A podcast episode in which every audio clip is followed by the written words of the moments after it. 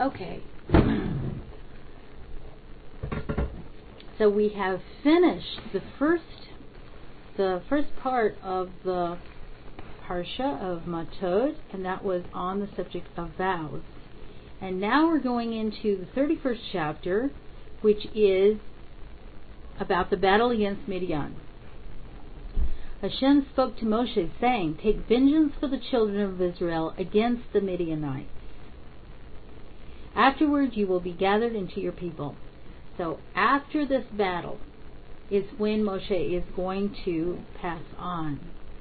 Moshe spoke to the people, saying, Arm men from among yourselves for the legion that they may be against Midian to inflict Hashem's vengeance against Midian. A thousand from a tribe, a thousand from a tribe, for all the tribes of Israel shall you send to the legion. So there were delivered from the thousands of the children of Israel, a thousand from each tribe, twelve thousand armed for the legion. Now this was actually a small army against Midian, but Hashem had reason, and we see this played out several times over and over, where Hashem says, make the army small, so that the victory can be obvious from Hashem and not because of the strength of the army. Moshe sent them, a thousand from each tribe for the legion, them and Pinchas, son of Eleazar the Kohen, to the legion, and the sacred vessels and the trumpets were sounding in his hand. Now, you notice that Pinchas is going to go to lead the army, but not Moshe. And the reason Moshe is not going to go is because he had been given hospitality in Midian. And so he could not go. It's like biting the hand that feeds you. Hashem, this is also setting a precedent here. That Hashem is saying, they gave you hospitality. This is a people that you stayed with for 40 years. And so you're not going to go to battle against them. And they massed against Midian as Hashem had commanded Moshe, and they killed every male. They killed the kings of Midian along with the slain ones, Avi, Rechem, Zur, Hur, and Reba, the five kings of Midian, and Bilam the son of Beor, they slew with the sword. The children of Israel took captive the women of Midian and their young children, and all the cattle and flocks and all their wealth they took as spoils. All the cities of their habitations and all their palaces they burned in fire. They took all the booty and all the captives of people and animals. They brought to Moshe, to Eleazar the Kohen, and to the assembly of the children of Israel, the captives, the animals and the booty, and to the camp, at the plains of Moab, which was by the Jordan near Jericho. Now, I want us to notice another thing about this. And this is very important when we start thinking about Bnei Noach.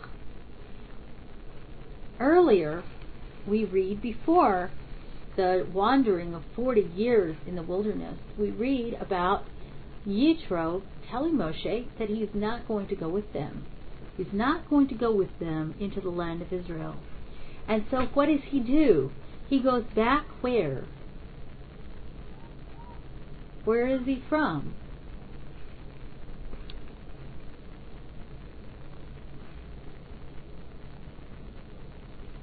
Right, he goes back to Midian.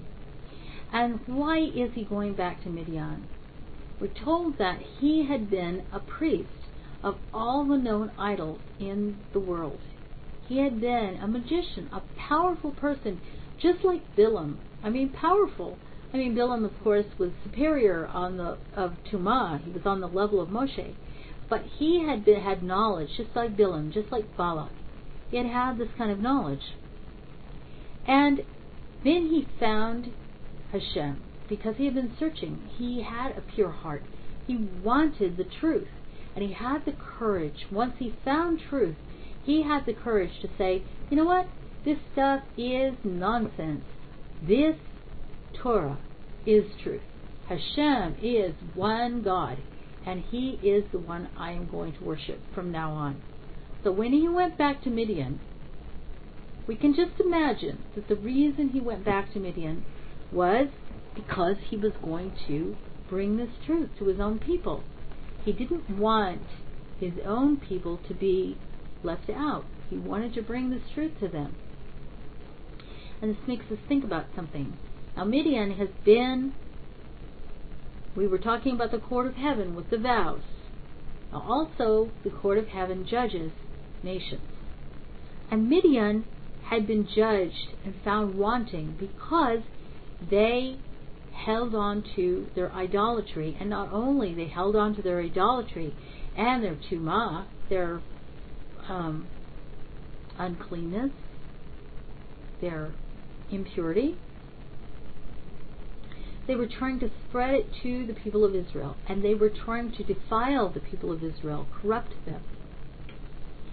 So they were essentially what they were doing was trying to not just they weren't trying to kill them physically, they were trying to kill them spiritually with this defilement. And so they were judged in the court of heaven. They were found wanting. And so this war that takes place, led by none other than Pinchas, who is going to one day be the high priest, and he's taking out the Aron Kodesh. He's taking out the tab, the um, the Ark of the Covenant, and the and the trumpets, taking all these vessels out into the war because this is.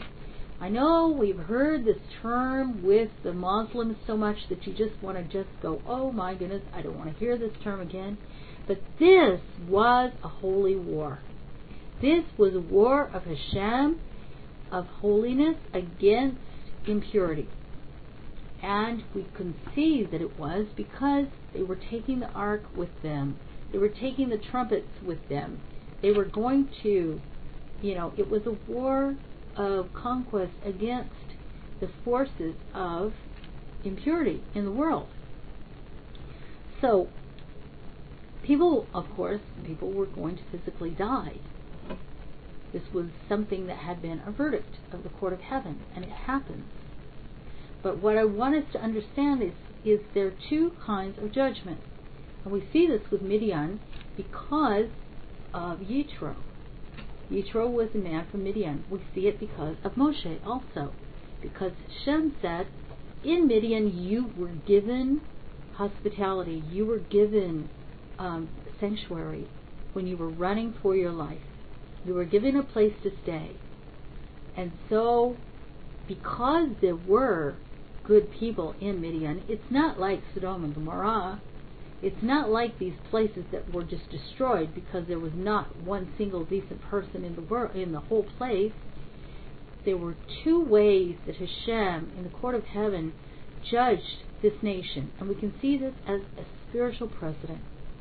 He judged the nation first on the individual level, so the nation did not need to be totally destroyed because there were worthy individuals within the nation.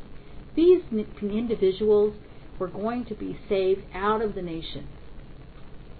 Then he judged it as a whole, and Midian was going to fall because the people had, as a majority, participated in this defilement trying to defile the people of Israel and cause a fall.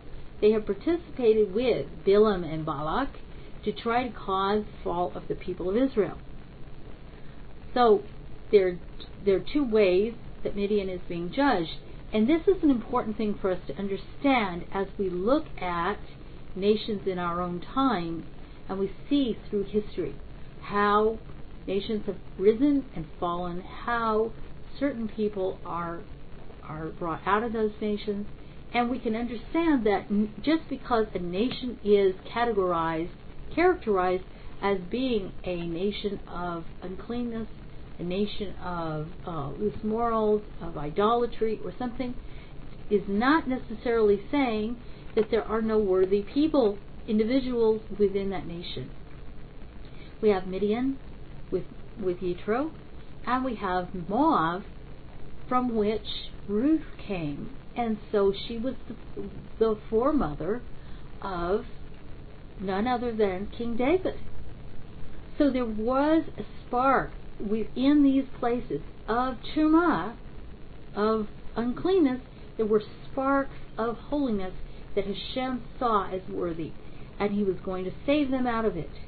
We need to bear that in mind when we look at events of our time. We look at what goes on in our day. And I want us to converse on, on this thing because it's something that really is pertinent to what's going on in the world right now. It's very, very easy for us to look at what's going on in the world and say, oh, those Muslims are all rotten. Well, the ideas of terrorism, of murder, of some of these things are rotten. They're horrible. They're really, really horrible, and they do need to be met and they need to be defeated. But are all Muslims horrible? Are all these people of no value in the world? This is one of the dangers that we have when we start thinking in collective ways. So if we don't look at individuals and realize there could be souls of worth within these people, this is a danger. It's a real danger.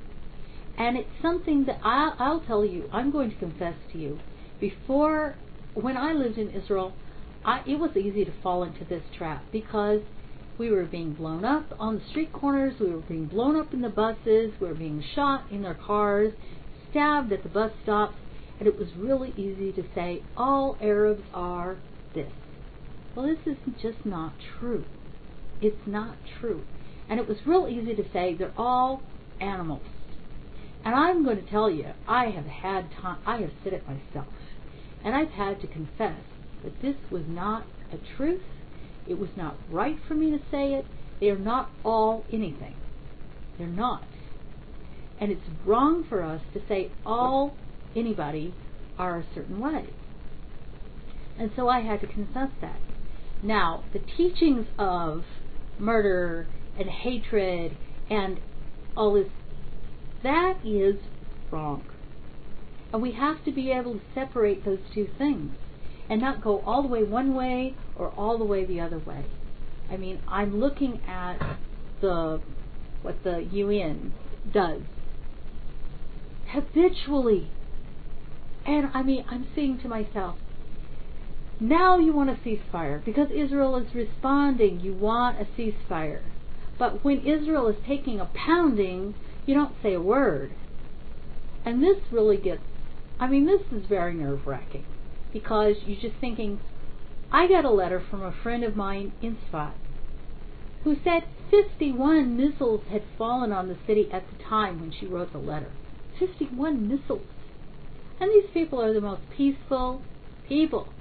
They spend their days, most of them, studying Torah. 51 missiles. And you just, it, it is very difficult not to say, oh, all these people are so and so. But within her letter, and I have to give her a lot of credit, this is a woman who has a tremendous, she is a tremendous soul. She said, let us not forget, and she's in the midst of having to send her children out of the city for safety, of hearing the booms all around her, and the missiles are falling. And in the midst of this, as she wrote her letter to me, she said, And let us not forget to pray for those innocent Lebanese and those innocent Palestinians who are being used by these evil people as human shields, who are being who are really victims of this evil. You're right. Physical war, wars are manifestations of spiritual wars. And many times during this during physical wars, things will happen in the world that could not happen in, in another way. In a normal situation, they could not happen. You'll find people who will suddenly find courage to do something that they were meant to do. That's why their souls came into the world. They never thought they could do it. But in that time of crisis, they'll find the ability to do it. And on national level, things will get shaken to where things will become possible that were not before. And so there are, there's a purpose. I know wars are horrible, but but and it's sometimes hard for us to get our mind around it. But there are things that Hashem does in the world that are meant to happen that have to happen through war. And so we have to bear that in mind too. We have to have a balanced view of what's going on. So blanket ceasefire is not necessarily a good thing. And sometimes very very it's sort of like when we have to when we have a diseased limb and we have to have an amputation. God forbid. You don't want that to happen. It's something extremely radical. But if you don't do it, possibility is you're going to die. And so sometimes wars are like that. And they bring about something that's very unpleasant, but it has to happen in order for something else to happen in the world, in order for um, a change to come about in the world that is meant to happen.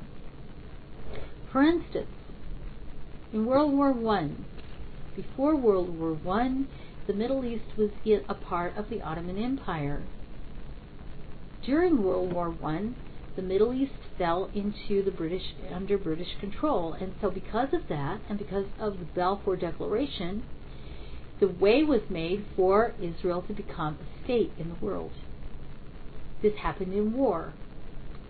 Power shifts during war. Control of territory shifts during war. And people die. And that's a sad thing. People are maimed and hurt and killed. But even that, even on that level, there are reasons that we can't always understand on personal levels. I remember a story of something that happened to Gershon Salomon. He tells this story that it, I think it was I think it was in the um, Yom Kippur War. I think it might have been the Six Day War, but I think it was the Yom Kippur War. That he was taken captive by the Egyptians, and he had and they ran over his legs with a tank. It was a horrible story, but he saw an angel, and the angel told him that he was going to live because he had a work to do. Now this man spearheads you know, the political fight that there will be a temple on the Temple Mount. This, And he walks. He was run over by a tank, but he walks with a cane. So things happen during wars. Fantastic things, horrible things, and, and miraculous things happen during wars. So sometimes this is the way that Hashem brings about His will in the world and sometimes it's like a purification that's needed. Not the most perfect thing, but this is what happens in an imperfect world. So, the people of Israel brought back these captives.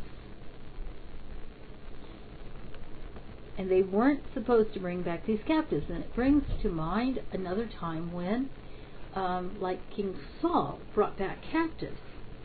He wasn't supposed to do that. Brought back captives and sheep, and he was supposed to make a clean sweep of the Amalekim. But in this case, it wasn't a clean sweep. It wasn't. They weren't commanded to kill every man, woman, and child. But they did leave alive some people that were not supposed to be allowed to live.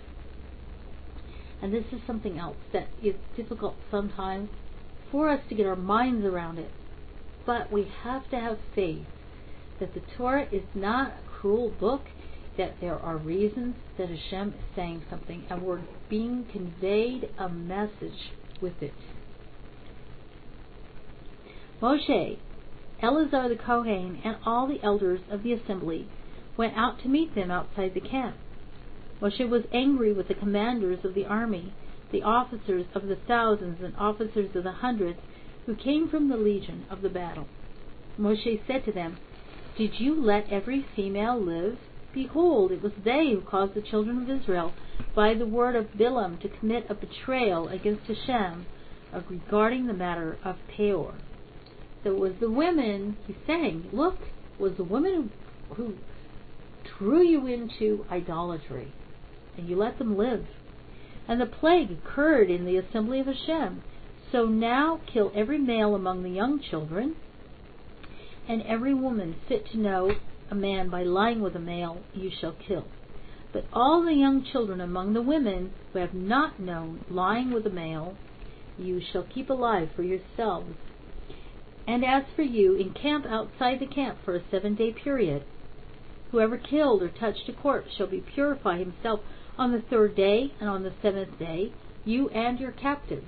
Now remember, we already had a um, in the previous parsha we had the previous parsha we learned about the uh, red heifer. Was how many parshot ago? It was in Parshat Chukat, the red heifer. And so here we are, um, harking back to this again, that they would be purified on the third day and the seventh day. Now, who remembers what we said about why it's the third day and the seventh day? But we had to be purified on both those days in order for it to be effective. Does anybody remember why?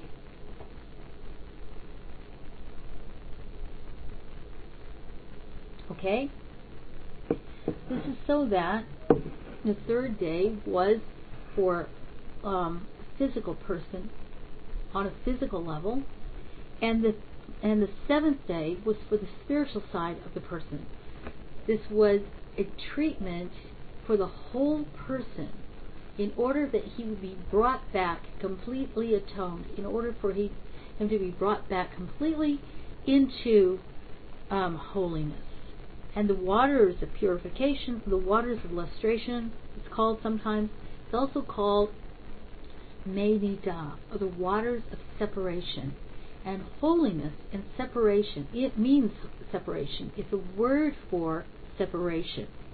So this water was miraculous water was to bring people back into the separation from those who had been exposed to the dead to those who had not. It was this um, bringing them back into uh, tahora, the purity, from the level of tuma, or the um, impurity.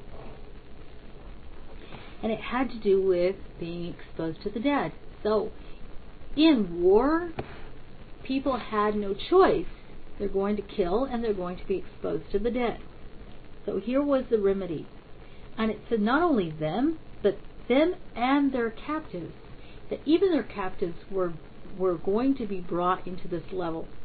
Their captives were non Jews, but and for the most part, non Jewish people are not they do not have the category of tuma. They cannot be purified with the ashes of the red heifer. They're not. It, it just doesn't apply. But in the case of captives of war, they're brought into just like slaves. They're brought into the house of Israel. And so here's a case where non-Jewish people have this application They had the waters of lustration, the waters of the ashes of the red heifer, sprinkled upon them as well to purify them too from the tuma of exposure to the dead. And so this is bringing them into a whole different level of being. Think about that for a moment. They've gone through the, the tragedy of war, of having their parents killed, these girls. Their parents have been killed. Their brothers have been killed. They've gone through all this tragedy of being taken from their homes. And now what's happening to them isn't that they're going to be subjected like in a lot of cultures where prisoners of war are subjected to horrible things. What's happening to them, the very first thing that's happening to them is they're being sprinkled with these waters and they're being brought to a completely new level of spirituality that they have never even had the opportunity to know before. And this is the result of a war to destroy the Tumah. Now think about that for a moment. I just want us to stop and think about that for one moment.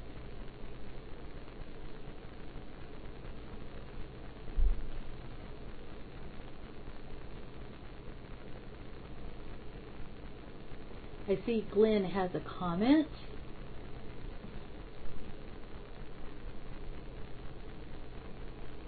They're being prepared to be Jewish wives. Yes. They're being brought into the house of Israel so that they will be able to be a part of the house of Israel in every single way. Now, the laws of the captive wife, of the captive woman we read in other places. And if the woman decided she did not want to be married to a man, if he saw her and he wanted to be married to her, and then she said, I don't want this, I don't want to be Jewish, he had to let her go. He had to let her go back to her own people. Now, in this case, where the, the, the nation is basically destroyed, these girls really didn't have anywhere to go. So instead of being slaves Instead of being mistreated, they are, like you say, they're being prepared to be accepted fully as part of the house of Israel. It's going to take time for them to be able to get over the tragedy of losing their families. Yes. It's going to take time for them to be weaned away from the idolatry that they had in their past. Yes. But they're having an opportunity that begins with this sprinkling of these waters upon them. And that is really amazing. I mean, I, I think about that and I think, wow, that that is just it's so different. What Hashem is saying with Israel here, what the laws that He gives to Israel are so different from what was the ordinary in the nations around them. I mean, think about it. Captive girls would never be accepted as fully part of the nation. They would be mistreated. They would be downtrodden. They would be, their lives would be horrible. And they would never be allowed to forget that they were not really, that they were only captives, that they weren't really part of the, of that nation. But here they're, they're given this opportunity to rise up to a new level of being in the world and it's just it just really is amazing after Hashem cleanses out the ones that wouldn't be able to go there because of their past he leaves the ones who would be able to these young girls who had never known a man they would be able to because they can come into this purity it's an opportunity for them so that these people of, of Midian don't really disappear altogether. They're brought into Israel. And so it's really it's it's really an amazing thing. And you wonder if this was in the merit of Moshe's wife. And remember, it was Moshe's wife, and also Eleazar's wife was from the family of Yitro. And so we could say that it would be in the merit of Yitro and his family because you saw here a family of Midian that had merit, that had worth, that could really connect with the Torah and and become part of the people of Israel j- just as much as the Jewish people. They weren't what we would call part of the Erev Rav. They were very, very high souls. In fact, some of Yitro's descendants became part of the Sanhedrin. It was just really an amazing thing. And remember that Midian was the son of Keturah and Abraham. So they're close relatives here.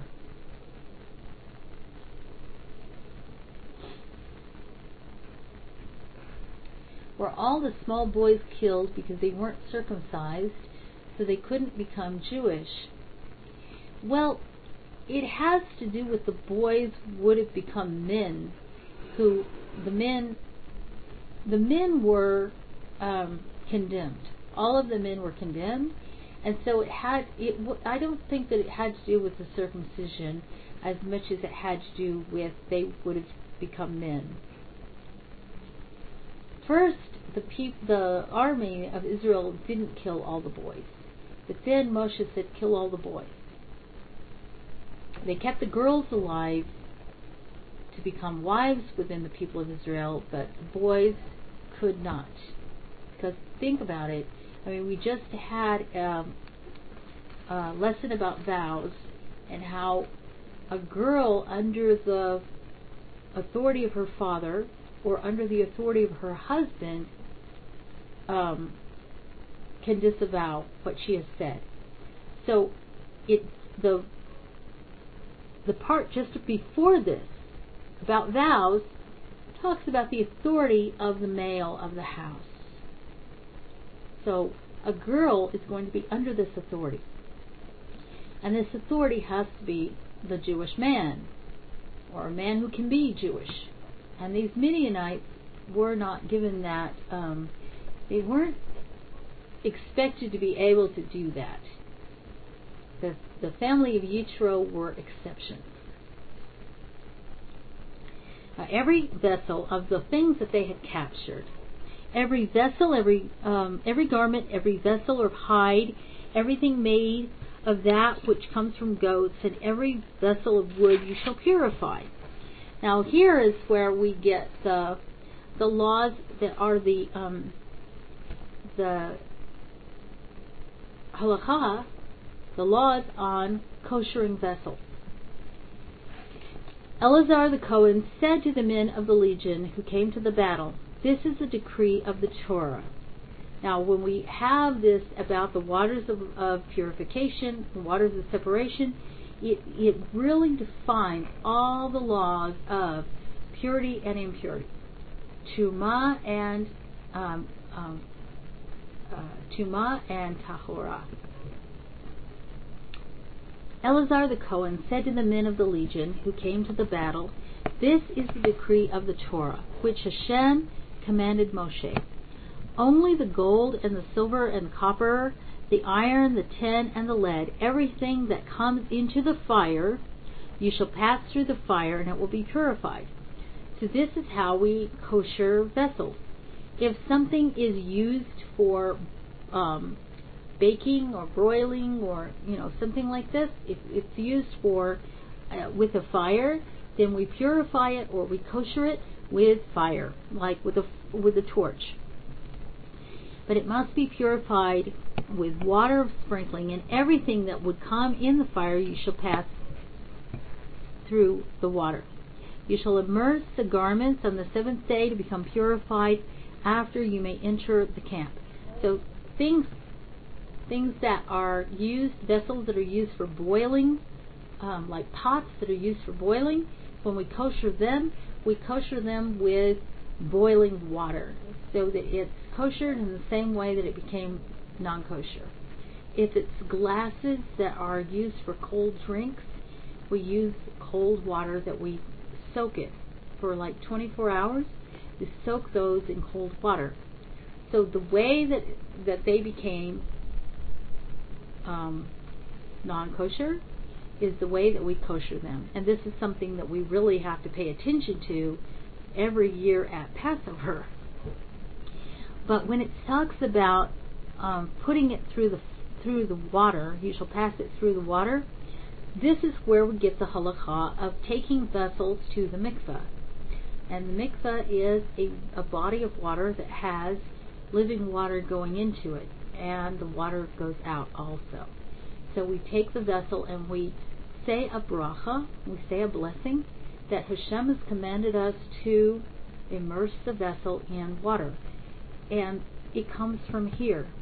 That these things would, even the ones that came through, that we would purify with the fire, we also had to pass it through the water. We also have to immerse it in the mikvah. So there's two steps.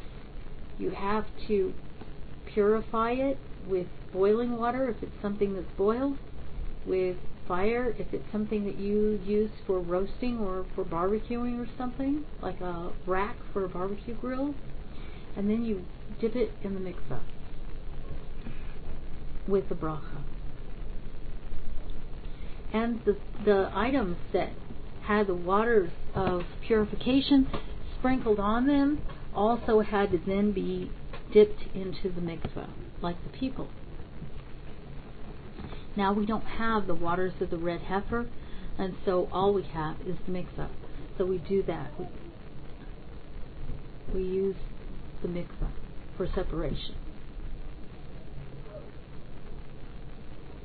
Um, and this is something that really just applies to Jewish people, but I I wanted to explain that in case somebody had a question about it because I know that maybe you've been to Vendel's when I was there and you saw, you know, we had the separate um, dishes and we have whole separate dishes when you came for Passover.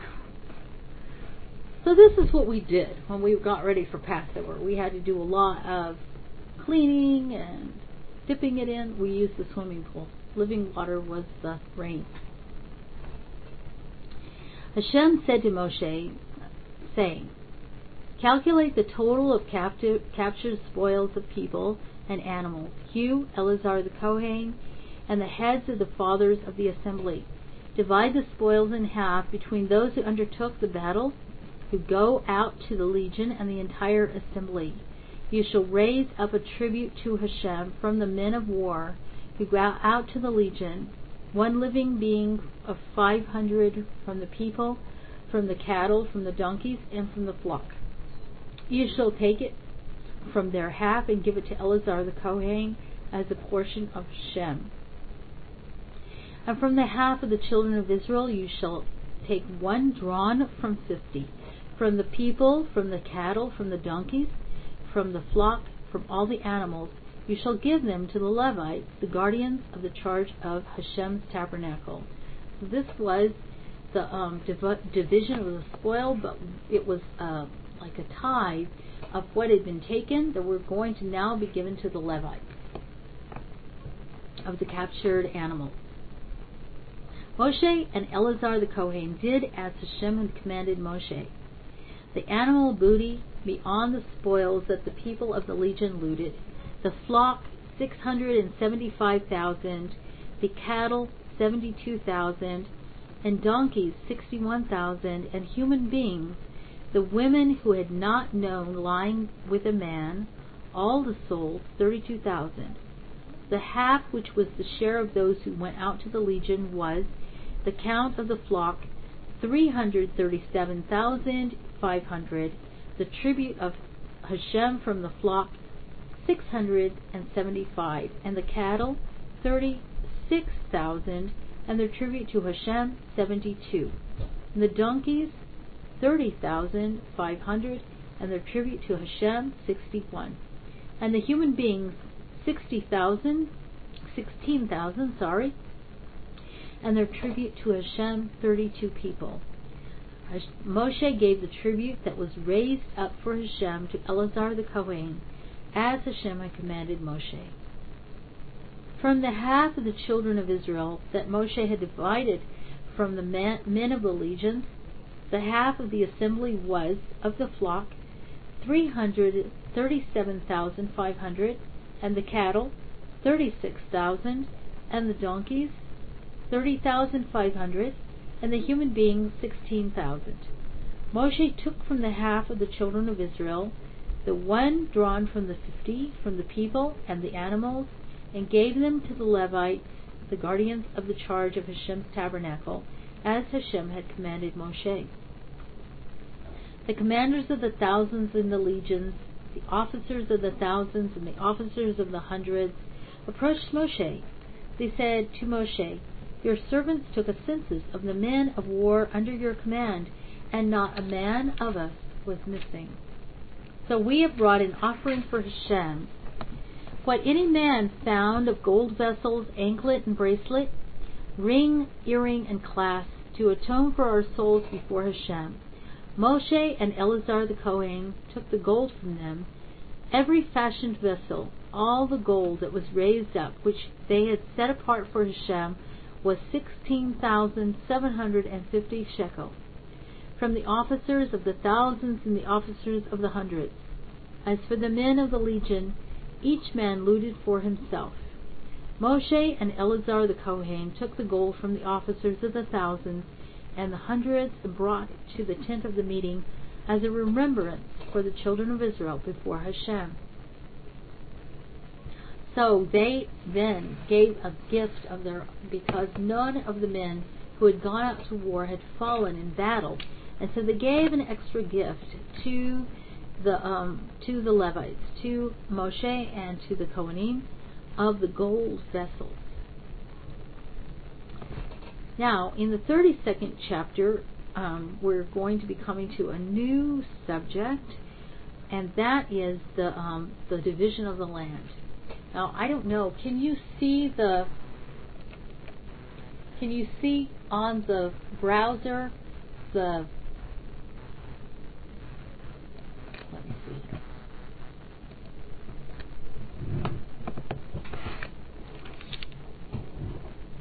Hold it.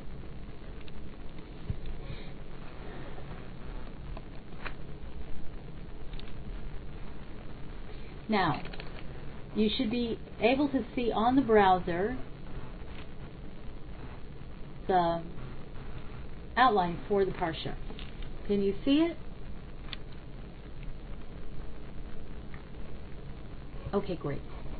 So now we're to the 32nd chapter, which is the end of this Parsha. And the subject is about the division of the land because there were two tribes that came to Moshe and asked to be able to stay on the east side of the Jordan. The children of Reuven and the children of Gad had abundant livestock. Now they were very well to do because they had um, captured much of the gold and silver and so on from the people of Midian, and they had bought all of this cattle. They had a lot of, lot of livestock. They were very wealthy. They saw the land of Yazer and the land of Gilad, and behold, the place was a place for livestock. The children of Gad and the children of Reuben came and said to Moshe, to Eleazar the Kohen, and to the leaders of the assembly, saying, Acherot and Dibon and Yazer and Nimrah and Heshbon and Elilah, uh, and Sebam and Nebo, Nebo and Beon the land that Hashem smote before the children before the assembly of Israel is a land for livestock, and your servants have livestock. They said, If we have found favor in your eyes, let this land be given to your servants as a heritage. Do not bring us across the Jordan. So what is it that they're saying? I mean, it sounds very familiar, doesn't it? Moshe said to the children of Gad and the children of Reuben, Shall your brothers go out to battle while you settle here? Why do you dissuade the heart of the children of Israel from crossing to the land that Hashem has given them? This is what your fathers did when I sent them from Kadesh Barnea to see the land. They went up to the valley of Eshcol and saw the land, and they dissuaded the heart of the children of Israel not to come to the land that Hashem had given them. The wrath of Hashem burned on that day, and he swore, saying, If these men who came up from Egypt, from the age of twenty years and above, see the ground that I swore to Abraham, to Isaac, and to Jacob, for they have not followed me fully, except for Caleb, son of Yefuneh, and the uh, Kenizzite, and Yeshua, son of Nun, for they have followed Hashem fully. The wrath of Hashem burned against Israel, and he made them wander the wilderness for forty years, until the end of the entire generation that did evil in the eyes of Hashem. Behold, you have risen up in the place of your fathers a society of sinful people, to add more to the burning wrath of Hashem against Israel. For if you will turn away from after him, he will again let it rest in the wilderness, and you will destroy this entire people. So he's warning them you're doing something very similar to what happened before. Don't repeat history here. You're going to cause this people not to go into the land at all. You're going to cause them to have to wander the wilderness, what, for another 40 years? Do you want that? But they said, they're different. They're not doing the, what their fathers did.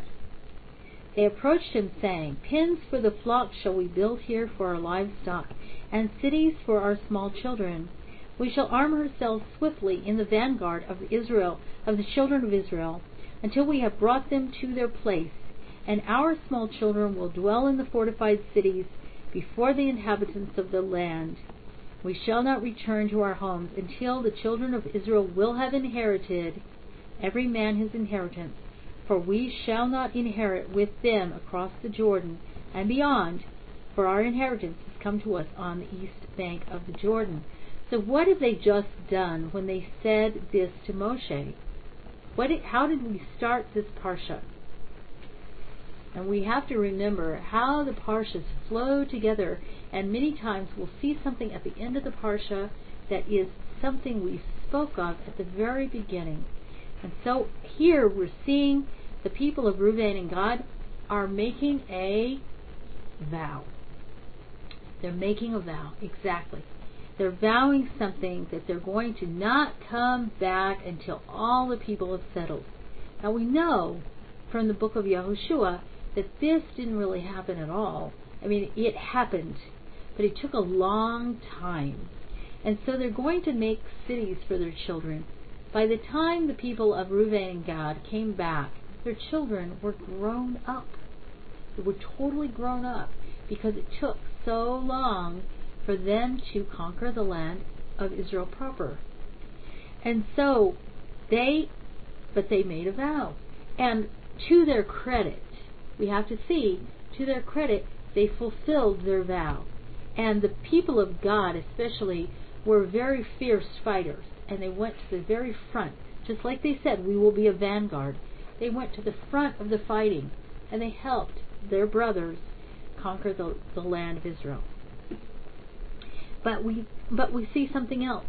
When they say this to Moshe, what do they say first? They said to him, Pens for the flocks shall we build here for our livestock. And then what they do they say? Cities for our small children. So what are they putting first? Again, before they even want to go into the land, haven't even seen it, and they're talking about their livestock. And so Moshe is is disappointed in them. For one thing, because they don't want to go into the land of Israel, but for another thing, here's what they're saying. And they're saying, first thing they say, their livestock.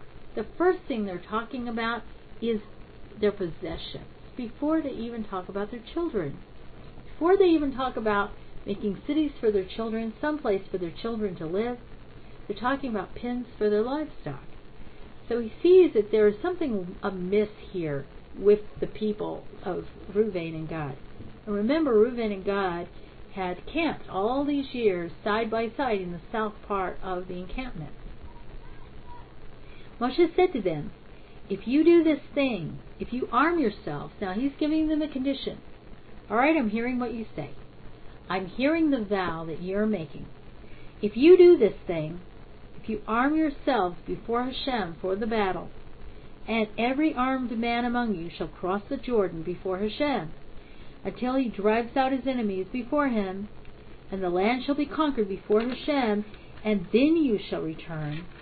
Then you shall be vindicated before from Hashem and from Israel. And this land shall be a heritage for you before Hashem. So he's saying, okay, if you will keep your vow, then you can have this land, and it's fine, and you can be blessed in it. But if you do not do so, so he's telling him, if you break your vow, behold, you will have sinned to Hashem. Know your sin that will encounter you. Build for yourselves cities for your small children and pens for your cattle. Now you notice when Moshe says it back to them, he says it in the opposite way. They said pens for our, our flocks and cities for our children. But when Moshe says it back to them, what does he say first? He says, cities for your children and pens for your flocks. So he's trying to teach them something here. He's trying to teach them by not saying, well, what is wrong with you? You've got your priorities all out of whack. He doesn't say that. Instead, it's very tactful. He says it in the opposite way. You see, see it right here in the written Torah. That he says it in the opposite way so he can teach them something. Cities for your children, pens for your flocks. And what has come from you, from your mouth, what has come from your mouth, talking about vows, shall you do. So he's reminding them, we started the Parsha with vows, saying, remember what you said. This is exactly what you're going to be held to. Exactly the promise that you're making here. The conditions that you have set for yourself, you're going to be held to in order for you to inherit on this side of the Jordan.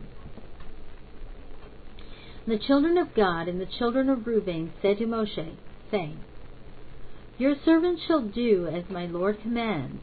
Our small children, our wives, our livestock, and all our animals will be there in the cities of Gilad. So they heard what Moshe said. You hear this? How subtle it is? They heard what Moshe said, and so when they repeat it back to him now, they're saying it the way he said it. First their children, and then their, then their animals. And your servant shall cross over every armed person of the legion before Hashem to do battle as my Lord speaks. So Moshe is teaching them something about priorities, yeah? And he's also teaching them about vows. Fulfill what you have said. Put your priorities straight and fulfill the words of your mouth. Concerning them, Moshe commanded Eleazar the Kohen, Yahushua son of Nun, and the heads of the fathers of the tribes of the children of Israel. Moshe said to them, if the children of Gad and the children of Reuben will cross the Jordan with you, everyone armed for battle before Hashem, and the land is conquered before you, you shall give them the land of Gilad as a heritage. But if they do not cross, cross over armed with you, then they will take their heritage among you in the land of Canaan. So there was this stipulation, there was this condition. The children of Gad and the children of Reuben spoke up, saying, As Hashem has spoken to your servants, so shall we do. We shall cross over armed before Hashem to the land of Canaan, and ours shall be the heritage of our inheritance across the Jordan. So Moshe gave to them, to the children of Gad and the children of Reuben, and the half tribe of Manasseh. Now, now the place was too large for just Reuben and, and Gad, and so he added to them a half part of the tribe of Manasseh. The kingdom of Sichon, the king of Amorite, and the kingdom of Og, the king of Bashan, and the land with its cities and boundaries, and the cities of the surrounding land. The children of Gad built Tivon, Atarot, and Aror. And Atarot Safon and uh, Yazar and Yag, Yagbeha and Beit Nimrah and Beit Haran, fortified cities and pens for the flock. The children of Reuben built Heshbon and Elilah and Kerit, uh, and Nebo and Baal Meon with altered names. In other words, these were names of idols, and so they changed the names. And Sibma, and they called them by other names instead of the names of the cities that they built. The children of Machir, son of Manasseh, went to Gilad and captured it, and drove out the Amorite who were in it. Moshe gave the Gilad to Machir, son of Manasseh, and he settled in it. Yair, son of Manasseh, went and captured their villages and called them Havot Yair. Nobah went and captured Kenath and her suburbs and called it Nobah after his name. Now, one of the things that we get from the Midrash, how far west? Well, the how far west is to the uh, Mediterranean Sea. You mean how far east? East, right. Um, I'm not sure how to tell you. Um, it's just over, like it, it includes the mountains. It's um, from the Jordan, and it includes the mountains. It's not really that far. It's not that large. but one of the things that we, when we're looking at why was Manasseh the one that was chosen to be uh, with Reuven and Gad, is that we see that Manasseh is a half tribe. Half is going to be on the east side and half on the west. And so essentially Manasseh is is um, torn apart.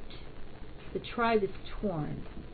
The Midrash tells us that the reason that this was the tribe that was chosen to be torn is because Manasseh, the son of Yosef, was the servant of Yosef, the, like his um, his emissary, when the brothers were accused of stealing the silver cup of Yosef.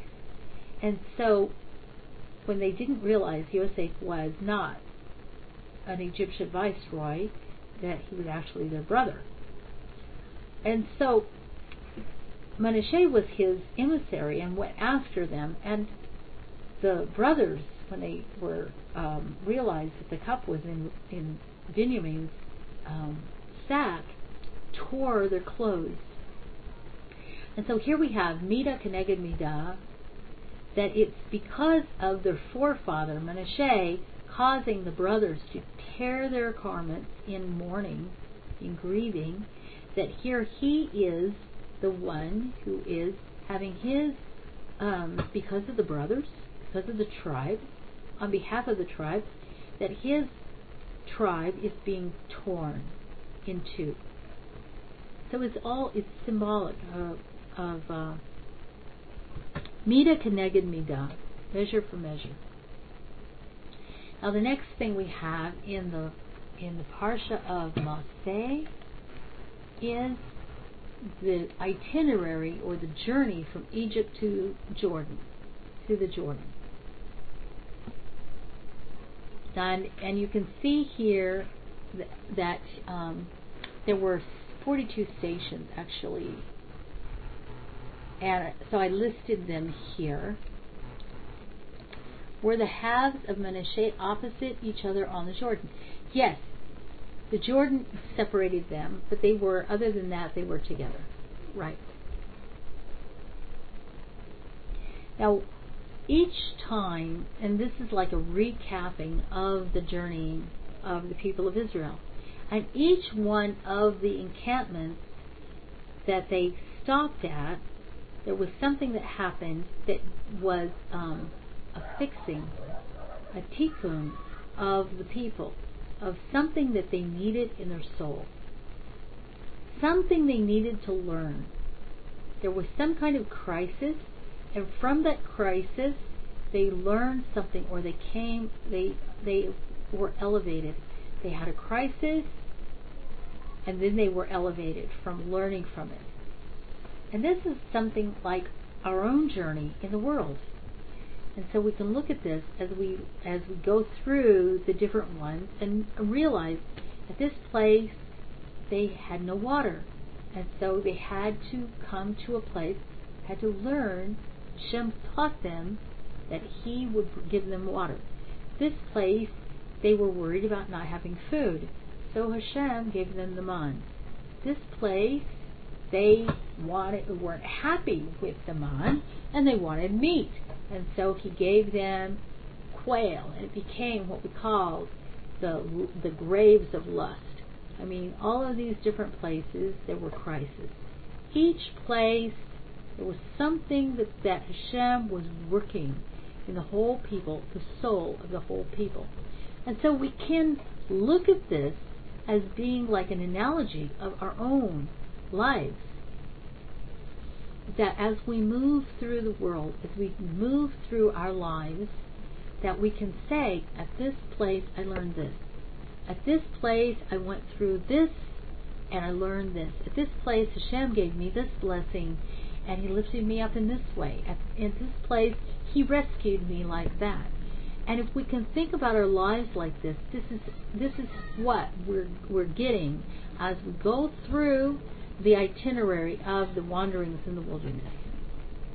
So this is in the 33rd chapter of Bamidbar. These are the journeys of the children of Israel who went forth from the land of Egypt according to their legions, under the hand of Moshe and Aaron. Moshe wrote their goings forth according to their journeys at the bidding of Hashem, and these were their journeys according to their goings forth. They journeyed from Ramesses in the first month of the fifteenth day, on the fifteenth day of the first month, on the day of after Pesach offering. The children of Israel went forth with an upraised hand before the eyes of all Egypt. And the Egyptians were burying those among them whom Hashem had struck, every firstborn. And on their gods Hashem had inflicted punishments. Now notice that, that it wasn't just the Egyptians, but it was on their gods. That the, the plagues that came to Egypt, the ten plagues, were also symbolizing the defeat of their gods. And so here is another example of the battle in the court of heaven, the battle against the the belief in this these pagan gods, and um, and so how Hashem inflicted upon their gods that He defeated the Egyptians and their gods. Not that they were real, but there were spiritual. We have to understand this, understand it the way, uh, the reality of it, that there are spiritual forces behind these idols. There are spiritual forces that Hashem allows to operate, allows to exist behind the idols. But He doesn't want us to choose that because what are we doing? We're choosing something lower rather than reaching up to Hashem so we're choosing something lower because it's easier. And essentially, what we're doing is we're worshiping something on a more animal level so that we can be more on an animal level rather than ascending to the highest of our potential. And that's what's wrong with idolatry, is that it, it glorifies the lower level, the animal level, animalistic level of mankind rather than the high God in the image of Hashem. The children of Israel journeyed from Ramesses and encamped at Sukkot. They journeyed from Sukkot and encamped at Etam, which is the edge of the wilderness. They journeyed from Etam, and it turned back to Pi Ha Hariot, which is before Baal Zephon, and they encamped before Migdal. They journeyed from before Ha, wrote, and passed through the midst of the sea toward the wilderness. They went on a three day trip in the wilderness of Etam, and they encamped at Marah. They journeyed from Marah and arrived at uh, Elim. In Elim were twelve springs of water and seventy date palms, and they encamped there. They journeyed from Elim and encamped by the Sea of Reeds. They journeyed from the Sea of Reeds and encamped by the wilderness of Sin. They journeyed from the wilderness of Sin and encamped in Dophkah. They journeyed from Dophkah and encamped in Elush. They journeyed from Elush and encamped by Raphidim, and there was no water there for the people to drink. They journeyed from Raphidim and encamped in the wilderness of Sinai. They journeyed from the wilderness of Sinai and encamped at Kibrot Ha Ta'ava. So this was the graves of lust, is what this was, where they asked for meat. They journeyed from Kibrot Ha Ta'ava and encamped at Hazarot.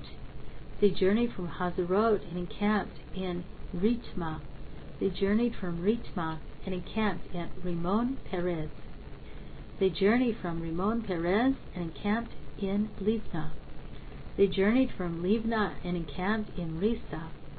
They journeyed from Risa and encamped in Kehelata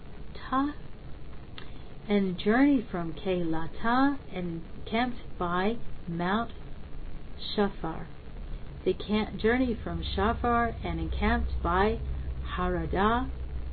They journeyed from Harada and encamped in Makhelot. They journeyed from Makhelot and, and encamped at Tahat. They journeyed from Tahat and encamped in Terach. They journeyed from Terach and encamped at Mitka. They journeyed from Mitka and encamped at Hashmono, Hashmona. They journeyed from Hashmona and encamped at Mosarot. They journeyed from Mosarot and encamped in Bnei Yakan. They journeyed from Bnei Yakan and encamped at Hor ha, um, Hag, Hagidgad. They journeyed from Hor Hagidgad in Abrona. They journeyed from Abrona and encamped at Ezion Geber. They journeyed from Ezion, Ezion Geber and encamped in the wilderness of Zin, which is Kadesh. They journeyed from Kadesh and encamped at in Mount Hor, at the edge of the land of Edom. And remember, Mount Hor was. Then Aaron, Aaron the Kohen went to Mount Hor, the word of Hashem, and died there in the fortieth year after the children of Israel went forth from the land of Egypt. In the fifth month, on the first of the month, Aaron was 123 years old at his death on Mount Hor. The Canaanite king of Arad heard. He was dwelling in the south in the land of Canaan of the approach of the children of Israel. They journeyed from Mount Hor and encamped at Zalmonah. And they journeyed from Zalmonah and encamped at Punon. They journeyed from Punon and encamped at Obot. They journeyed from Obot and encamped in the ruins of the passes at the border of Moab. They journeyed from the ruins and encamped at Dibon Gad. They journeyed from Dibon Gad and encamped at Almon Dibla uh. They journeyed from Almon Dibla Ta'ama and encamped in the mountains of the passes of Nevo. Nevo. They journeyed from the mountains of the passes and camped at the plains of Moab by the Jordan, by Jordan, at Jericho. They encamped by the Jordan from Beit Yashbot into the plains of Chittim, in the plains of Moab. Hashem spoke to Moshe on the plains of Moab by the Jordan at Jericho, saying, Speak to Israel and say to them, when you cross the Jordan to the land of Canaan, you shall drive out the inhabitants of the land before you, and you shall destroy all their prostration stones, all their molten images you shall destroy, and all their high places you shall demolish. You shall possess the land, and you shall settle in it, for to you have I given the land to possess it. You shall give the land as an inheritance by lot to your families to the many you shall increase its inheritance, and to the few you shall decrease its inheritance. Wherever its lot shall fall, he shall it be, according to the tribes of your fathers shall you inherit. But if you do not drive out the inhabitants of the land before you, those of whom you leave shall be pins in your eyes, and surrounding barrier of thorns in your sides, they will harass you upon the land in which you dwell. And it shall be that that what I was meant to, I had meant to do to them, I shall do to you.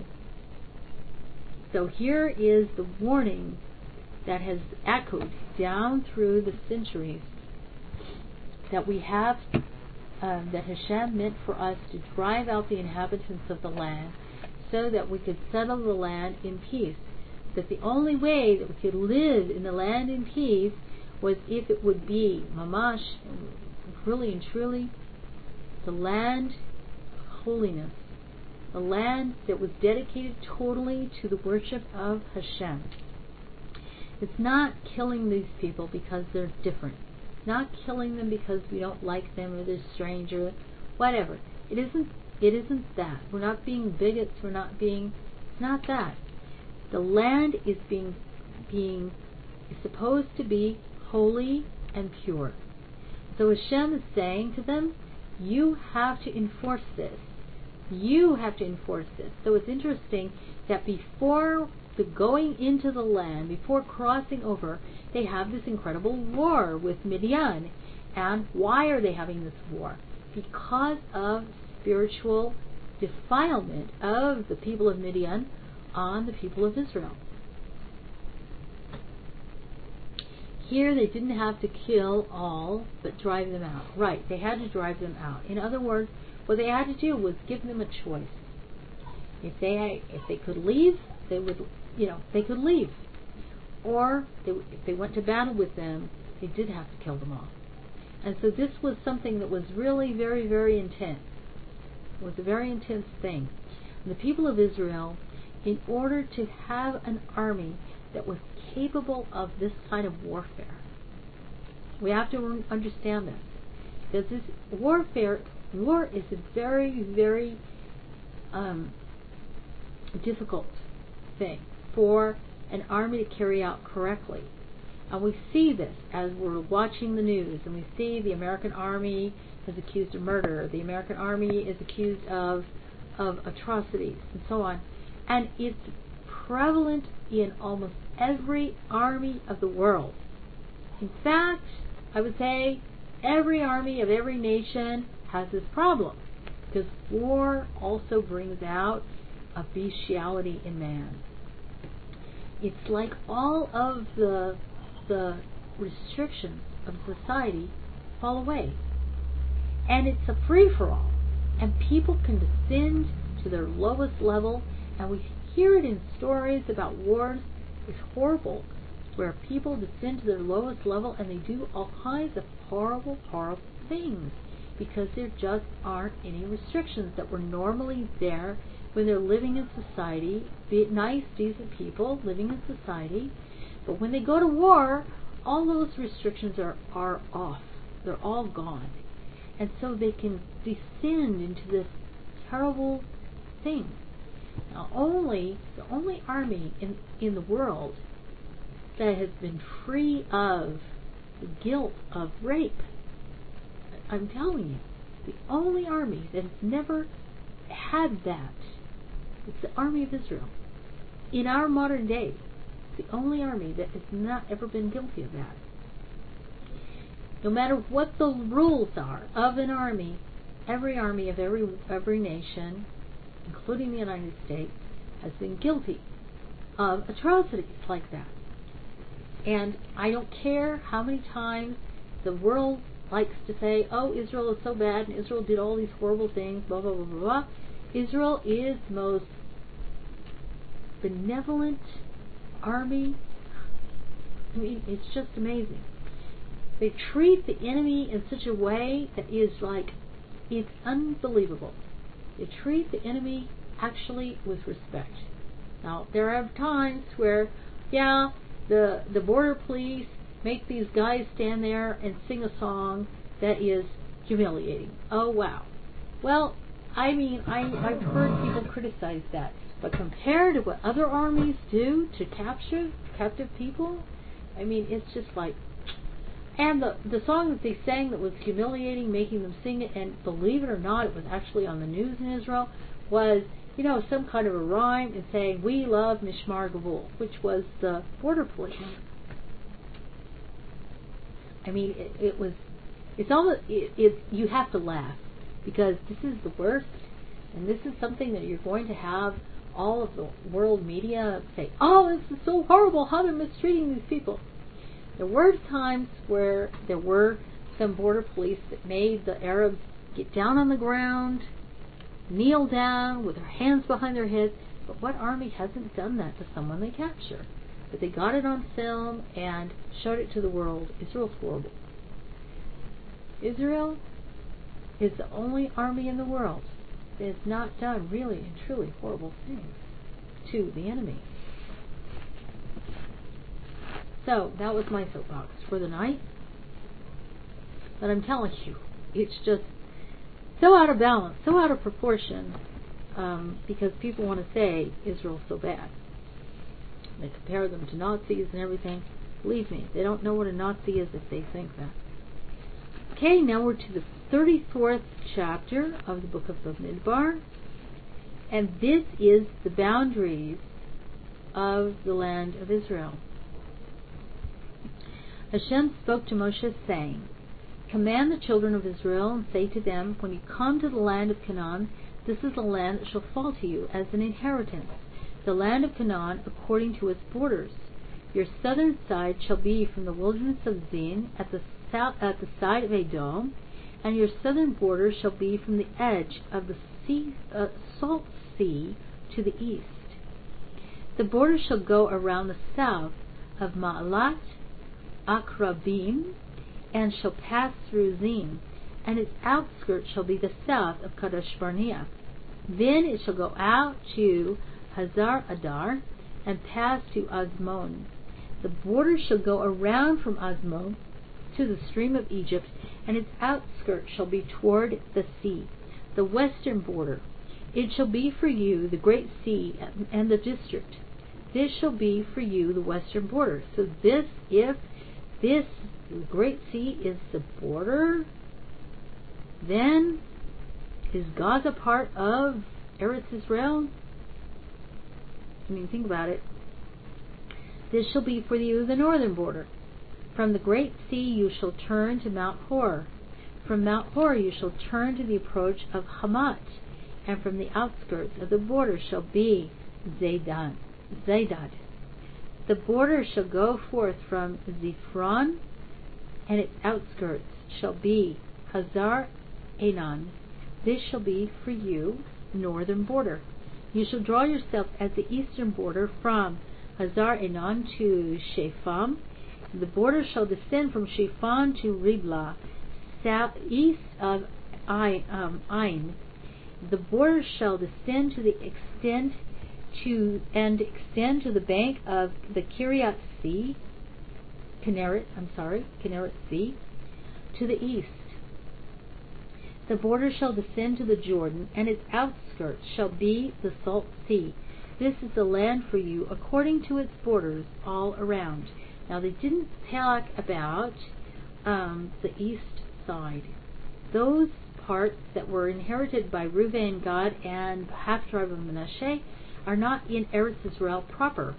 This is the borders of Eretz Israel proper. Moshe commanded the children of Israel, saying, This is the land that you shall divide as an inheritance by lot, which Hashem has commanded to give to the nine and a half tribes. After the tribes of Reuben, Gad, and half tribe Manasseh had their land on the east side, those la- those tribes lived on the east side of the Jordan. And so that, because they lived there, is considered Israel, but it's not Eretz Israel proper, as we can see from the borders. And also because they were the ones who, uh, they were the ones who um, didn't want to live in Eretz Israel proper. They wanted their land before the people went into Eretz Israel. We know um, in the book of Kings that they were, oh no, I'm sorry, Chronicles, they were the first tribes to be carried away captive by the Assyrians. When the Assyrians captured the northern tribes, the tribes on the eastern side of the border were the first ones they carried into captivity. For the tribe of the children of Reuben have taken according to their father's house, and the tribe of the children of Gad according to their father's house, and the half tribe of Manasseh have taken their inheritance. Two and a half tribes have taken their inheritance on the bank of the Jordan by Jericho eastward toward the sunrise. So they were punished. They were the first ones carried into captivity. Yes. Because they chose land outside of Eretz Israel proper. They were the first ones carried away. Hashem spoke to Moshe, saying, These are the names of the men who are to take possession of the land for you. Eleazar the Kohen, and, and Yahushua son of Nun, and one leader from each tribe shall you take to possess the land. These are the names of the men. For the tribe of Yehudah, Caleb son of Yefunah, and for the tribe of the children of Shimon, Shemuel son of Amihud. For the tribe of Benjamin, Elidad, son of Heslon. For the tribe of the children of Dan, as leader, Buki, son of Yogli.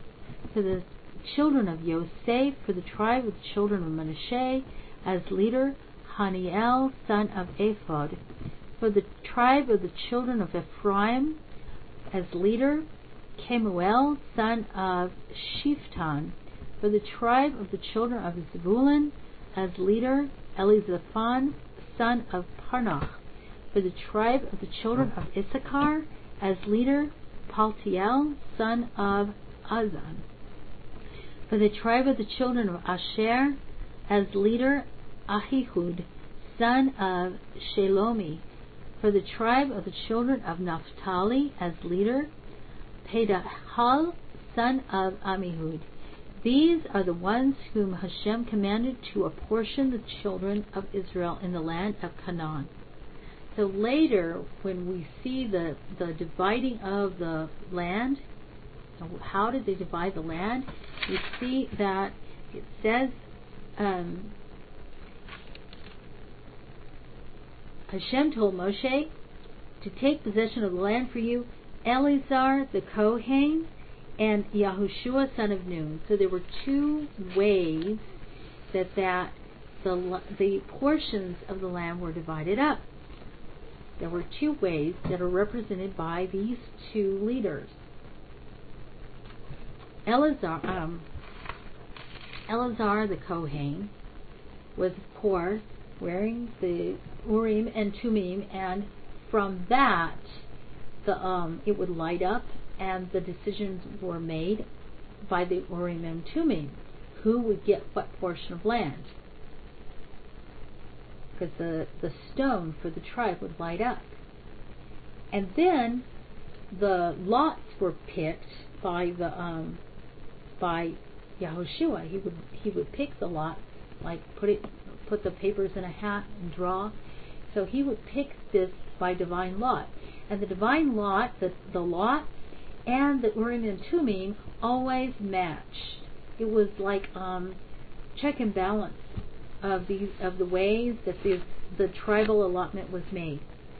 So later we see when the people go into the um, the land and they they're fighting the war of Ai in the book of Yehoshua and they lose they lose the battle that Hashem says that there was sin in the camp. Remember this story? And so the sin in the camp was that there was a man who had stolen goods from the previous battle with Jericho. And so they they found the person who was guilty through the, the divine lot. The lot fell on Achan, and he was in the tribe of Yehuda. And of course, Achan was going to try to um, get out of it by casting doubt on the validity of the divine lot. Now, if he had been allowed to cast doubt on the validity of the divine lot, then it would have also cast doubt on the division of the land by Lot. So, what happened? Yahushua went to him and he said, This would be a terrible thing if you make the people doubt the lot. They will be doubting the validity of their tribal inheritance. And so he said, Please admit your guilt, admit your sin, and you'll you'll get atonement through the punishment that you will get in this world. You will get an atonement and you will have inheritance in the world to come. And so Achan repented that he had caused this doubt to come in the children of Israel, and he admitted his guilt that he had stolen these goods, and he was stoned. He was killed for it.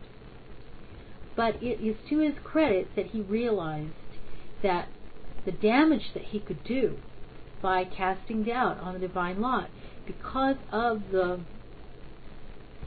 the uh, division of the land that there couldn't be a doubt on this. So these were the princes also that were took part in the division of the land. Now the next part is a very important thing that I want us to go into, and I really want us to take the time to go into all of this about um, this subject because it is a subject that definitely applies to B'nai Noach big time. And this is the subject of murder and how important it is not to shed the blood of man. This was a subject that I talked about in the beginning as being something that was first said to Noah that set a precedent of of uh, not shedding the blood of man, and that if man's blood was shed by man, that that person who was the murderer had to shed his blood, had to have his blood shed by man. He had to be executed. Was capital punishment.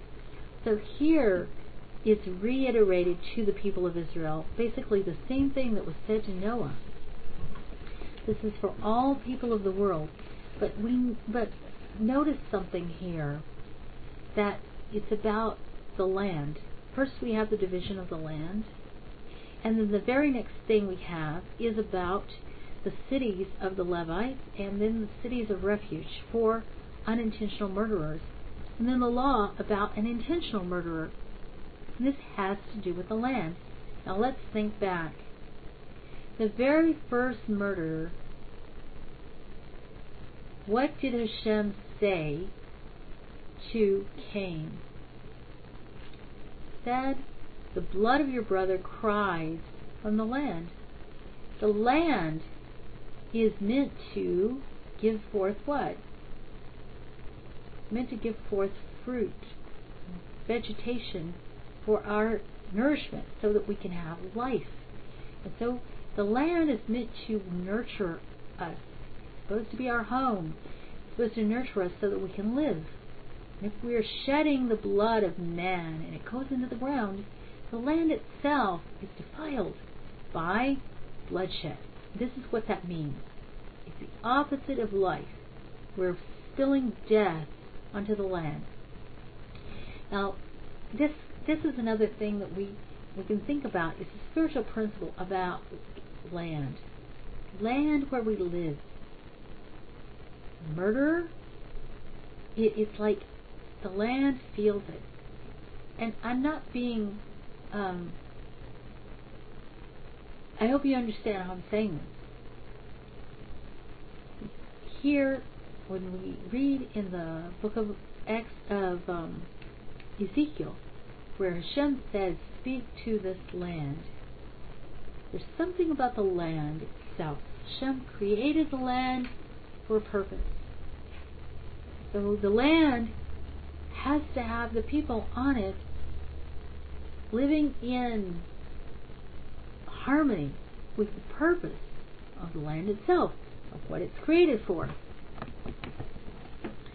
So, in the 35th chapter, Hashem spoke to Moshe in the plains of Moab by the Jordan at Jericho, saying, Command the children of Israel that they shall give to the Levites from the heritage of the possession cities for dwelling and open space for the cities all around them shall you give to the Levites.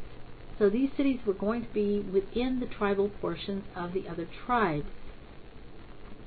The cities shall be theirs for dwelling, and the open spaces shall be for their animals, for their wealth, and for all their needs. The open place, spaces of the cities which you shall give the Levites from the wall of the city outward, a thousand cubits all around. You shall measure from outside the city on the eastern side two thousand cubits, on the southern side two thousand cubits, on the western side two thousand cubits, and on the northern side two thousand cubits, with the city in the middle. This shall be for them the open spaces of the cities. The cities that you shall give to the Levites, the six cities of refuge, that you shall provide for a murderer to flee there. And in addition to them, you shall give them 42 cities. So there would be 48 cities in all that were Levite cities. Six are cities of refuge, and six and 42 others. All the cities that you shall give to the Levites, 48 cities, them and their open spaces. The cities that you shall give for from the possession of the children of Israel, from the many you shall increase, increase, and from the few you shall decrease, each according to his inheritance that they shall inherit shall you get shall he give his cities to the Levites. Now, okay, never mind. I'll, I will go on for a minute.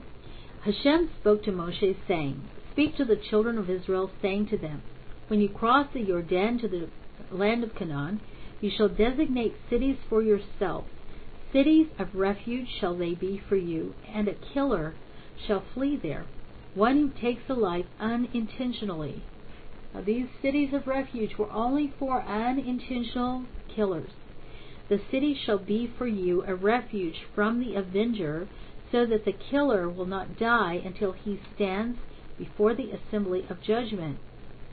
As to the cities that you shall designate, there shall be six cities for refuge for you.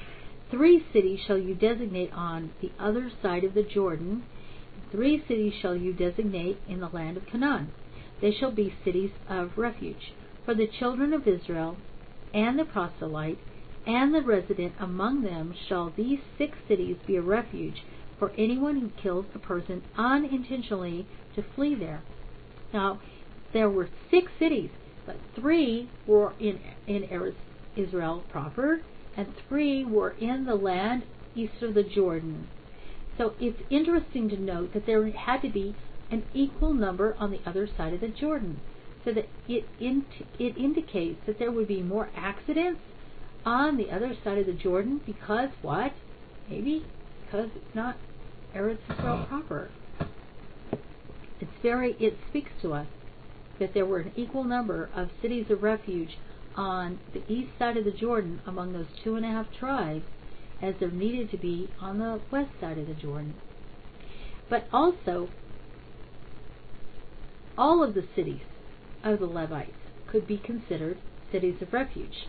But if uh, an unintentional killer went into one of those other cities of the Levites, he had to ask for sanctuary. And another difference was that he had to pay rent if he lived there. If he went into a city of refuge, it was a city of refuge. It was known to be a city of refuge, and he did not have to pay rent. Now, he had to stay there. Okay, we're going to get to that. But he had to stay there, and if he did not stay there, the avenger of the of the blood of the person he killed unintentionally could kill him without retribution. Now, when he went to the city of refuge, of course, it sounds like sometimes we think he just went there, he said, Oh, I'm an unintentional killer, and he could just stay there, hiding. But he would go on trial. He would go on trial. And then it was decided whether he could stay or not. If he was an intentional killer, this is what um, the next passage talks about this. If he had struck him with an iron implement and he died, he is a killer. The killer shall surely be put to death. So there was no way an intentional killer, a murderer, could stay in one of these cities of refuge. If he was an intentional murderer, he had to be put to death. Capital punishment. Or if a hand sized stone by which one could die did he strike him, and he died, he is a killer. The killer shall surely be put to death. Or if he struck him with a hand sized wood implement by which he could die, and he died, he is a killer. The killer shall surely be put to death. The avenger of blood shall put the killer to death. So this person who was the avenger from the family was the one who actually um, did the execution, who executed the, the murderer. When he encounters him, he shall put him to death. If he pushed him out of hatred or hurled upon him from ambush, and he died, or if in enmity struck him with his hand and he died, the assailant shall surely be put to death. He is a murderer. The avenger of blood shall put the killer to death when he encounters him. Now, this the avenger of blood could put him to death if he was found outside the city of refuge. But he was also the one that was given to do the execution. It's very interesting when we look at the Torah like this, where we realize they didn't have prisons. Instead, they had this system. If a person was a thief, what happened to him? He was he was sold into slavery, and he was put with his family where he was a slave. And how did that work? He was he was in this environment where it was supposed to be that he would learn better behavior. It wasn't forever and always. He would be set free at some point, and he would be back on his feet. He would be in a better position to live uh, an upstanding, decent life. That was the remedy for a thief. Here is what happens to a murderer. What happens to an unintentional murderer? Person who intended murder is going to be killed with capital punishment. But an unintentional murderer is sent where? To a city of the Levites where he's going to learn Torah. He's going to learn decent behavior. Totally different from the way of the nations. It's not going to be um, it's not going to be put in with a society of low life. He's put into a society of the highest of, of the community. And it's interesting to note too that if, according to our midrash, if the man was a student of a rebbe, he was a, a student in a yeshiva, so to speak, all the students and the rebbe went with him into this exile in order for him to continue learning Torah. But if with suddenness, without enmity, did he push him, or hurled an implement upon him without ambush, or with any stone through which one could die, without having seen, and caused to fall upon him, and he died, but he was not his enemy, and did not seek his harm, then the assembly shall judge between the assailant and the avenger of blood according to these laws.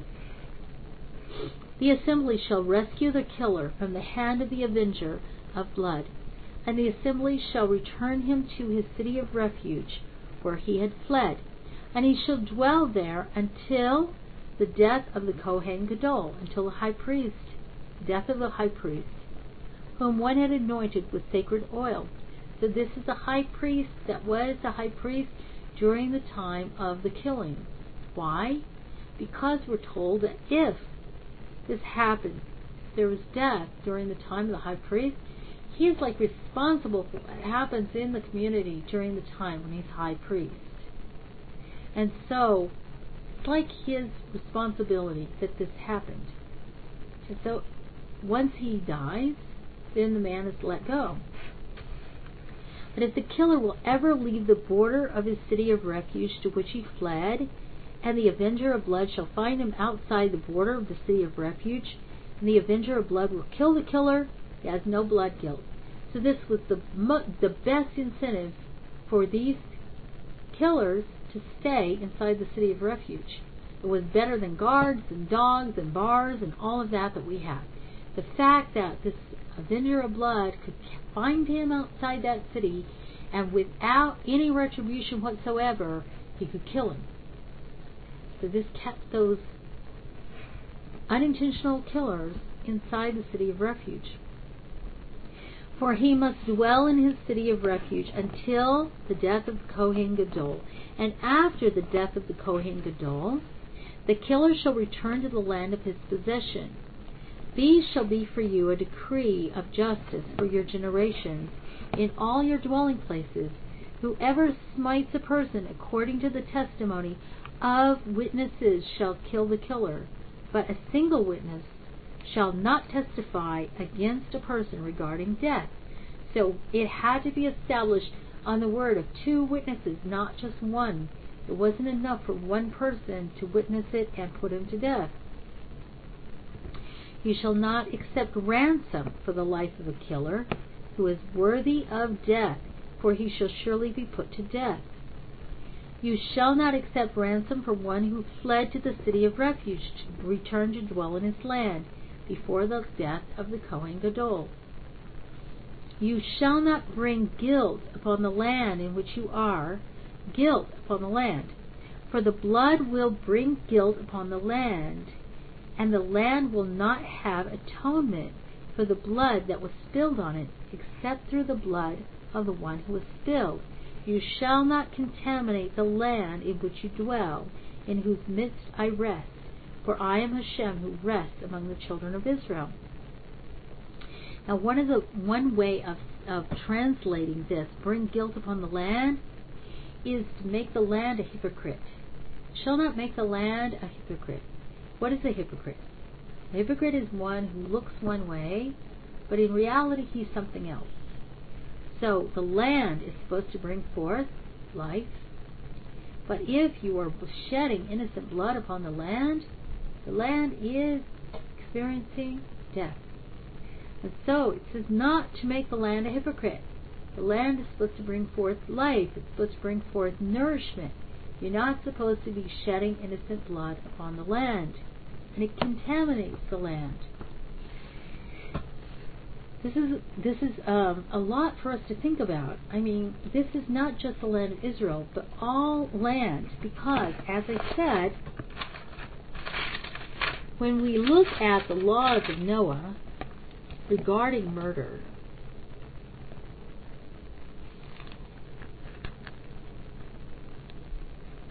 Let's look back at that for a moment. And it's in the ninth chapter of Bereshit, of Genesis. It says, But flesh with its soul, its blood, you shall not eat. Okay. However, your blood belongs to the soul. I will demand of every beast will I demand of it. But of man, of every man, for that of his brother, will I demand the soul of man. Whoever sheds the blood of man, by man shall his blood be shed. For in the image of God he made man. So here we have it. If a person is going to be a murderer, an intentional murderer, and he looks at this person and he decides, I hate him, and I'm going to kill him. Is he seeing the image of God? That's the first descent. He's not seeing the image of God. And he himself is descending to what? In order for him to commit this murder, the first thing that we see here when it's talking about murder in Breshit, it first talks about the beast. Says, your blood, which belongs to your soul, will I demand of every beast. Will I demand it? So the first thing it's talking about is a beast that kills a human being. And then the second thing is a is a man who kills a human being. And so the man who kills a human being does what? He descends to a bestial level because he is not seeing what is said here in the, in the next phrase. For in the image of God he made man. He's ignoring that. He's looking at this person and he's not seeing the image of God. This is what is so bad. So first Hashem said this to all mankind. When he gave these laws to Noah, he said it to all mankind. And then here, this is what it's based on. When we have these laws on murder uh, that are given to the people of Israel, it's based on, it's already been said, and this is what I was saying in previous classes, that all the laws of the Torah hinge on, are based on the foundation of the seven laws of Noah, and this is one that is very, very obvious. Because if a person can commit murder, he does not look at the other man as in the image of God. He's not seeing his soul. He's not seeing the living soul in his blood when he sheds his blood. And the land cries out because the land is not supposed to um, be a receptacle of this violence. The land cries out. It's supposed to be a receptacle of nurturing life. This is why Hashem talks about the land here. And let's look again in Bereshit again. We talked about it before in the in the uh, story of Cain and Abel,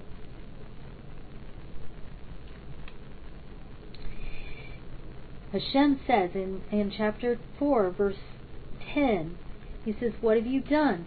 The voice of your brother's blood cries out to me from what? From the ground. From the ground. Therefore, you are cursed more than the ground. And the, cur- the ground had been cursed when Adam and Eve sinned. Which opened wide its mouth to receive your brother's blood from your hand. When you work the ground, it shall no longer yield its strength to you. You have become a vagrant and a wanderer on the earth.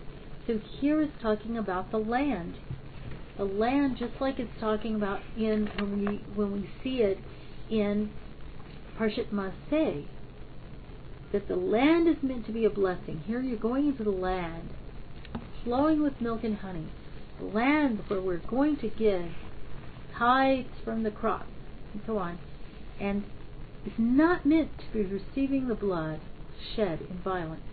That this is something that makes the land a hypocrite that the land is supposed to be for nurturing, for life, not for violence. The land has to reflect the people. It has to reflect the souls of the people, the life. Does anybody have a comment about this? This is very strong. These ideas are very strong, and I think that it's something that we also the the ideas of vows all of these things are very pertinent to all of us. Watching our words, and also the idea of killing. And I do want to talk about this a little bit more, even if we don't go on to the rest. I want to talk about it a little bit more because sometimes our ideas about killing become skewed. And one thing is very, I mean, we heard this on the news. I heard this on the news recently about some nurses during the, the Katrina that committed mercy killings of some people in a hospital that they thought they'll die a horrible way. And so they administered a lethal dose of um, drugs. They felt against the wall. They felt what were they going to do with these people, and they didn't want to see them die in this flood. They couldn't rescue them. They could. They didn't see any other way, and so they made a decision about the fate of that person. They took upon themselves to stand in the place of the court of heaven and made a decision that the time had come for these people to die in this way. And so that's one thing. And and and it's sometimes it's when we look at it objectively, we can say, "Oh, that that's a horrible thing." But try to think about it subjectively. If you were in that place, harder then. Very hard because when you feel the pain of the other person, it's very hard. But we have to remember, it's not up to us to make that choice. And if we do, what are we doing? We're committing murder. Even if it's not in anger, even if it's not in enmity, committing murder. what about times where you feel desperate? I mean, this person has pushed you to your limit and you feel so desperate, like there's nowhere to turn. You're up against the wall, there's nowhere to turn. And it's not out of mercy or love, it's out of, of desperation and, and anger and anguish and commit murder. I mean, think about it. It's something that it, it applies to every single person. And think about how, given the right circumstances, anybody would be tempted to have that thought. And so that's why these laws apply to every single person. They're not just the bad guy over here in death row, not just some animalistic guy. Every single person that we have to have this said to us. And it's not it's not easy because there's in each one of our lives there has come a point where out of out of love and pity we we might have that thought or out of desperation and anger at how somebody wrongs us and pushes us and just won't quit, we might have that thought. Every single person could have that thought. And so what are you going to do? This is why it's important that we we study the Torah and we say, I know that no matter what, the judgment on this person's life is in the court of heaven. And this person is made in the image of God. And it's up to Hashem to decide when he is going to die. Now, I'm not talking about war here. War is a different thing where we go out to battle. It's a different thing. But even there, we have to be very, very concerned. Like I said, because in war, it's like the the barriers fall down and and we feel this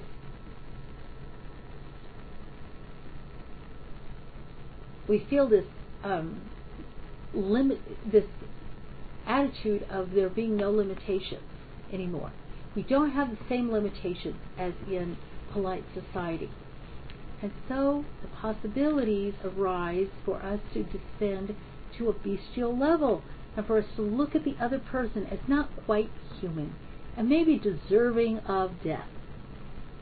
And we're we we console ourselves as being um, right or justified in killing that person.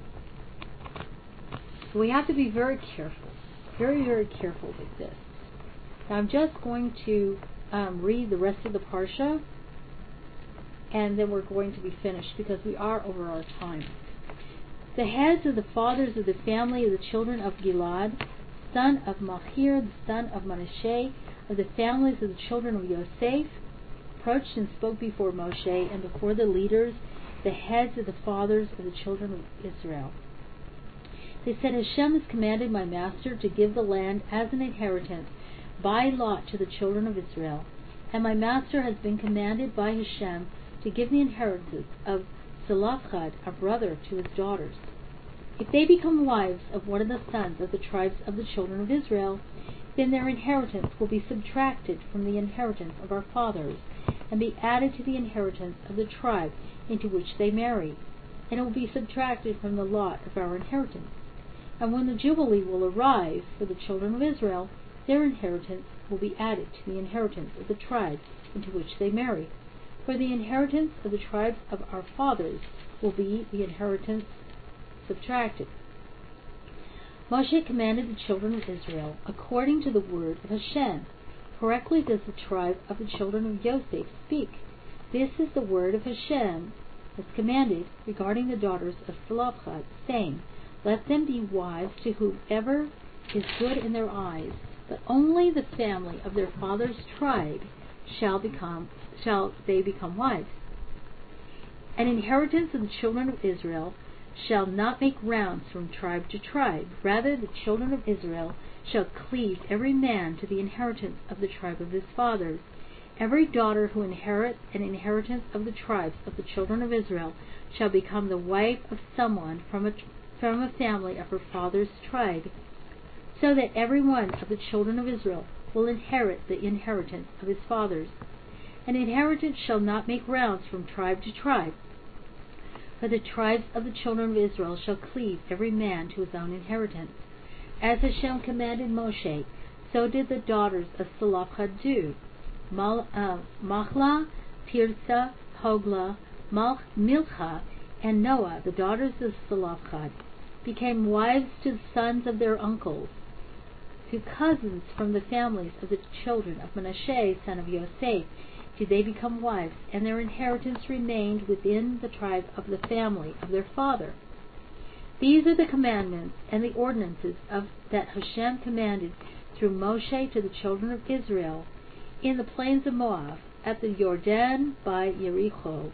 Hazak, Hazak. Be strong, be strong, and may we be strengthened. And that is the end of the book of Bamidbar. And next week we begin Devarim, um, Deuteronomy. Does anybody have a comment or a question before we end for tonight?